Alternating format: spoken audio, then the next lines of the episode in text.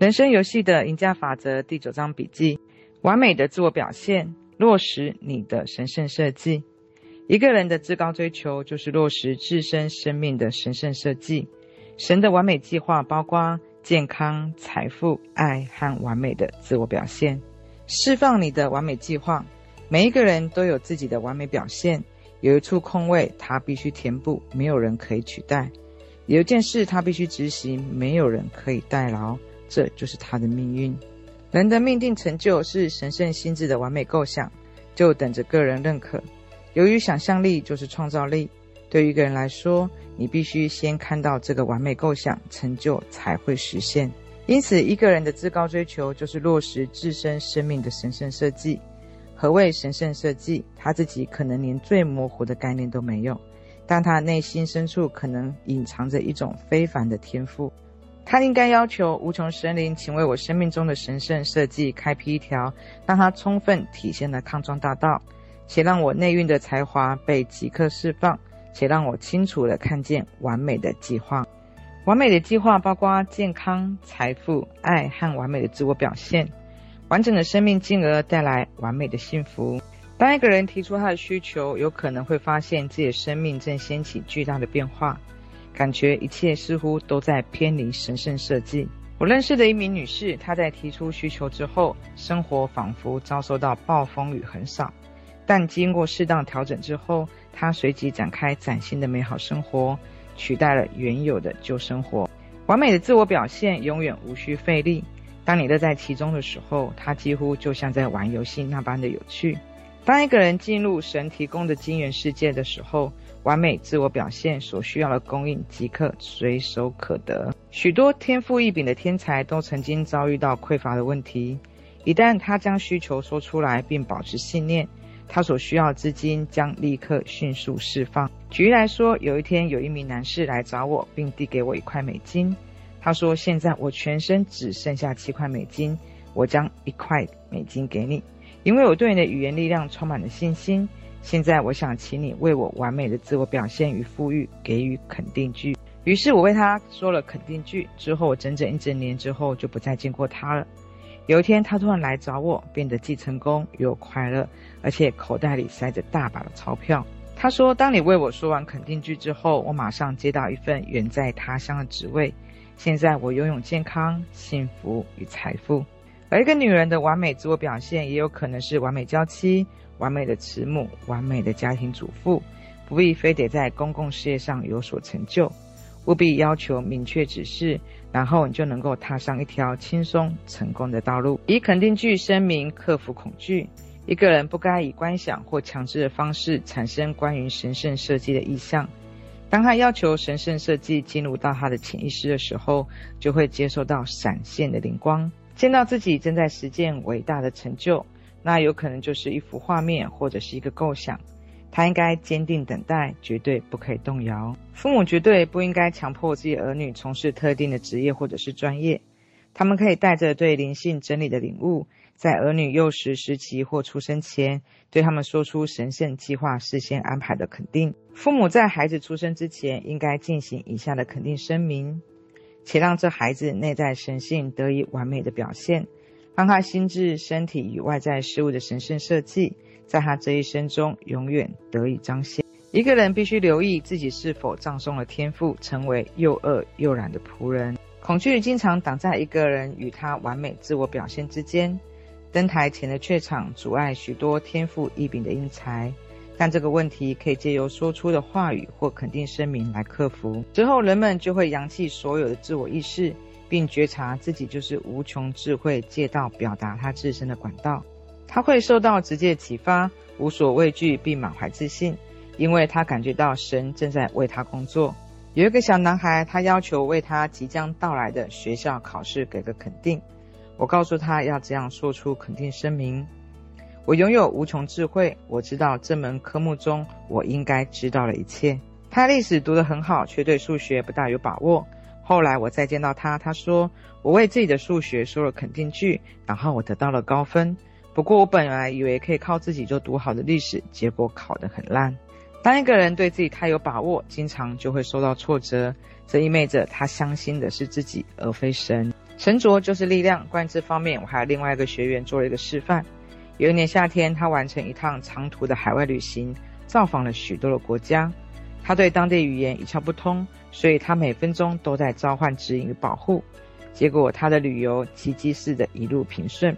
后来他回到纽约，回到熟悉的土地和语言，他觉得他不需要神了，因此他开始采取平常的生活方式过日子，就每一件事情都出错。我们应该每分每钟都练习与神同在，无论是鸡毛蒜皮的小事，或是举足轻重的大事情。我们人类一而再、再而三被告知暂定不移。我们的目标就是要沉着冷静，沉着冷静就是力量，因为它赋予神力一个机会，可以进入个人的内在，以便下定决心并成就他的好意。一个人沉着冷静，就能够清楚思考，并能够迅速做出正确决定。他绝对不会错过任何一个机会。恐惧与担忧都是罪过，愤怒使人盲目，也会毒害个人血液，正是许多疾病的根源，而且还会导致失败的错误决定。愤怒的杀伤力太强，被视为最恶劣罪过之一。人们会发现，恐惧担忧都是致命的罪过，他们是导致的信念，也是被扭曲的心智图像。会将忧虑化为现实。人们的工作就是将这些敌人，也就是恐惧与忧虑，把它驱逐出去。一旦人无所畏惧，他就完整了。人唯有正面迎向他所恐惧的事情，才能够战胜恐惧。有一名女士要求朋友传递讯息给另外一个朋友，传递讯朋友害怕帮忙传话，因为理智对她说：“别淌这趟浑水，不要帮忙传话。”她的身心备受困扰，因为她已经答应了。最后，他决定迎着狮子向前迈进，并召唤神圣保护的法则。他去见面传话的时候，结果其他人说，因为某某某已经出城了。由于传话的条件是要收到讯息人必须在城中，因此他就没有传话的必要了。由于他本身愿意代为传话，现在他等于是免责了。当他不再害怕，问题便会就此消失。感谢无形，收获于有形。一个愿望之所以没有实现，都是源自不完整的信念。我们更要做出以下声明：在神圣心之中，我有完满，因此我的实际作为就此完满。我有完美的工作、完美的家庭、完美的健康。无论他要求是什么，都存在神圣心之中的完美构想力，而且在蒙受恩典之下，以完美的方式来体现出来。他感谢自己已经得到无形的，并积极的用准备的工作。以接受有形的事物。当一个人提出要求并真心相信的时候，他就一定会得偿所愿，因为神会创造他自己的管道。有人问我，假设一个人具备好几种天赋，他怎么知道应该要选择发挥哪一种呢？此时，你可以要求明确的指示，就像这样：无穷神灵，请提供我明确指示，请向我展示完美的自我表现，让我看见现在我应该要发挥的天赋。人们有时候会在没有受过任何训练情况下，突然被要求全副武装投入一门新的工作领域。此时，我们应该要做出以下声明：我已经做好要投入神圣计划为我做好安排了，然后无所畏惧地掌握机会。施与受的完美平衡。有一些人是快乐施予者，却是恶劣的接收者，因为他们自尊心或某种负面理由拒绝接受他的礼物。因此，就此封闭了自己的管道。有一名女士赠予大笔的金钱给其他人，当有人要赠送她一笔几千美元的大礼的时候，她却婉拒了，说自己根本不需要。没多久，她的财务状况就捉襟见肘，她发现自己的负债金额相当于那一笔现金大礼。人们应该优雅从容地收下不需要你回报的馈赠，你们白白的得来，也要白白的舍去。施与受之间永远有一道完美的平衡。虽然一个人给予之际不应该盘算回报，但如果他不接受给他的回馈，那就是违背法则。因为所有礼物都来自于神，人不过只是管道。不要看低施予你的人，认定对方有所匮乏。就像刚刚所说的，给我一块美金的那位男士，我并没有说这个可怜的家伙哪里有钱给我啊。我看到的是他变得有钱，飞黄腾达，而且他的供应源源不绝的涌入。